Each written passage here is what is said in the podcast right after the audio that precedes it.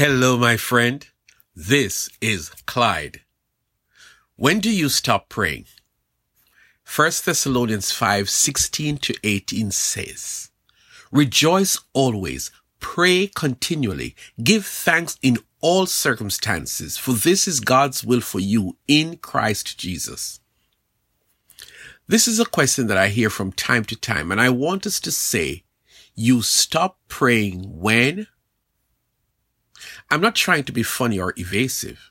In our chat today, I would like to complete that sentence because I strongly believe that scriptures help us to come to a conclusion. Of course, the question becomes necessary because you have been praying about something for quite some time. I know that there are some persons who believe that if they ask God about something once, they are not inclined to bring it up again and again. They feel that a one-time request is enough. There are others who feel that you should never stop praying until you get the answer that you have been waiting for. That could be tricky because you require an answer that might not be what God has in store for you. So without further ado, let us jump into our talk. Put on your thinking cap because we're going to explore this issue as much as we can. Let us look at the time when David came back to his town and found that the Amalekites had raided and plundered and took the wives and children. David prayed, "Shall I pursue this raiding party? Will I overtake them?" That was a specific answer.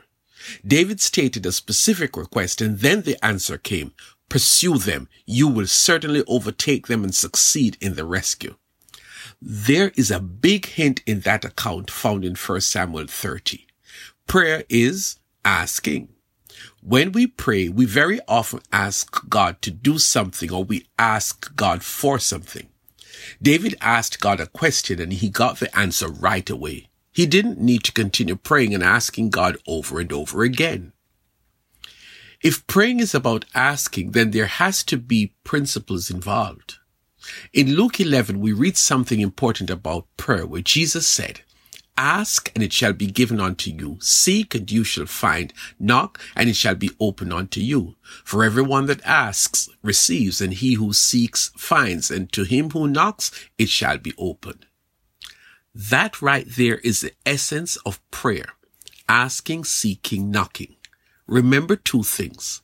God always knows what you need long before you ask, and God is capable of giving you anything that you ask for. Are you following so far? So what happens when we do not get what we want? Boy, am I glad you asked that question, because there was a time I had that question too. In James 4 verses 2 and 3, we are given an answer. It says, "You do not have because you do not ask God. When you ask, you do not receive, because you ask with wrong motives, that you may spend what you get on your pleasures." Are you serious, Clyde? That's not me. That is the Bible. God cannot give us what we did not ask for. So when you want something, you need to ask for it. But there is a fundamental principle in asking. What is the reason you are asking for this thing? Jesus says that you might ask, but if you don't receive, it is because God recognizes that your motive is wrong. You are asking for something for the wrong reason. You're probably asking God for money so that you can buy things only for yourself and your family, for example. You're asking for healing because you intend to live your life for your own good and not to help others. I might be praying for a wife, not because I want someone to love, but I want someone to serve me and pamper me and cater to all my needs.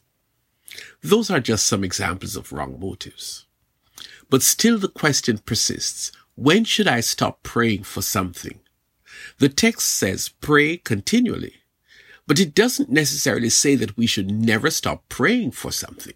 Rather, it means that prayer should be an everyday feature of your life, that we should always pray because the door is opened to go to God anytime about anything. But your concern is specifically, how long should I pray for something that I did not get the first time I asked? Well, some people believe that once you have done the sincere asking and asking for the right reason, then God has heard your prayer and you don't have to remind him. Let us visit a story in Luke 18, because as you know, there is asking and there is asking. This story is about a widow who wanted a judge in the town to grant her justice against her adversary. Pretty clear, right? The judge had a reputation of being mean, and this woman was not getting anywhere with him. But what did she do? What could she do? If you don't ask, you don't receive. And her motive was pure.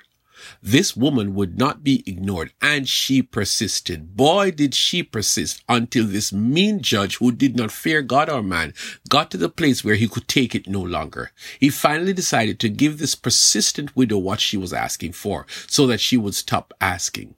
Mission accomplished. She got what she wanted. By the way, Jesus told this story to answer your question, when do you stop praying? The opening line of his narrative says, Jesus told his disciples a story to show them that they should always pray and not give up. Jesus ended the story by sharing the moral of the story.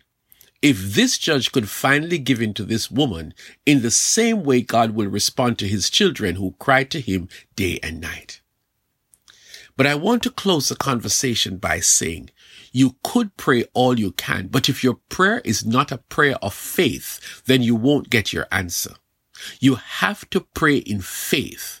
Pray believing that God will answer. Do not stop praying in faith for what you want.